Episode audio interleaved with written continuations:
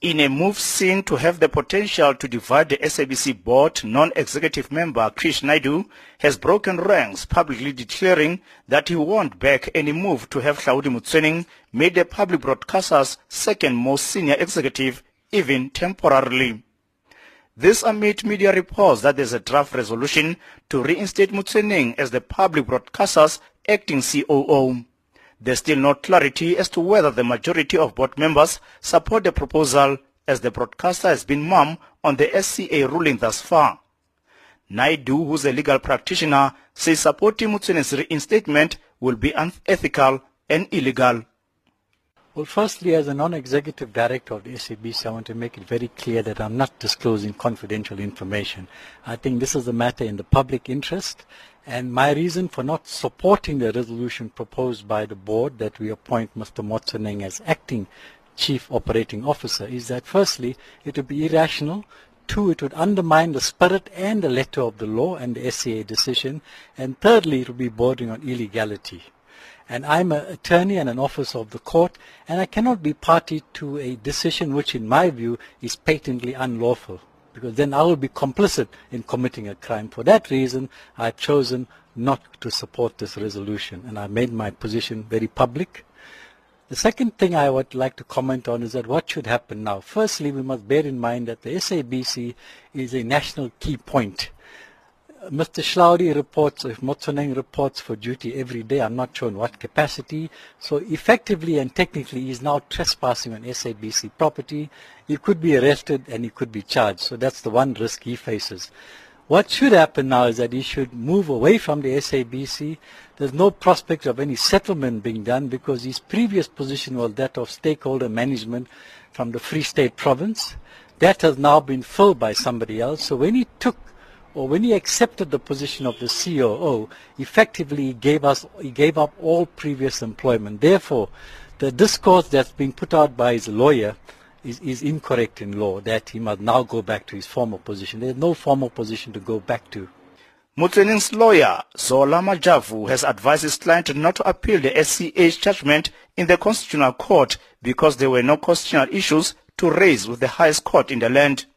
Since the SCA ruling on Monday, Majavu says he has written twice to the SABC board demanding an explanation about Motsoeneng's future role as the public broadcaster's employee. However, Majavu has expressed concern that the ongoing speculation about Motsoeneng's fate has had a major emotional impact on his client. All I know is that on Monday, the 19th of September, in the late afternoon, I wrote a letter to the chairman of the SABC board asking for clarity with specific reference to whether or not they intend challenging the SCA decision and also what is their take with regards to Mr. Motsoeneng's uh, conditions of employment, mindful of the fact that uh, the court has since confirmed an earlier decision that nullified his appointment as a permanent COO. As I'm talking to you now, I am yet to receive a response to that. I wrote a further, a further follow-up letter to the chairman again this morning in which I was persisting with my request for clarity. And I made it clear that, uh, you know, this ongoing speculation is putting my client under immense uh, emotional strain. And it would be in the best interest of everybody if there is certainty and clarity.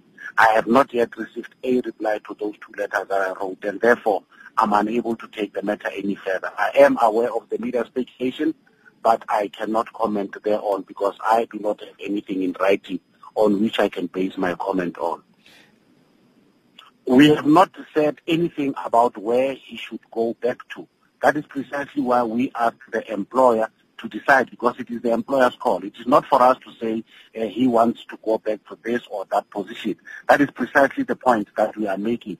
The employer must decide. Once the employer has decided, we will then take it from there. I'll be able to give my client better advice on how best to protect his rights. But it's the, it's the employer's call. So we have not said or suggested in our correspondence which position he must occupy. We simply said, look, he will continue to tender his services uh, in any manner that the employer deems fit, obviously while reserving all his rights in labor law.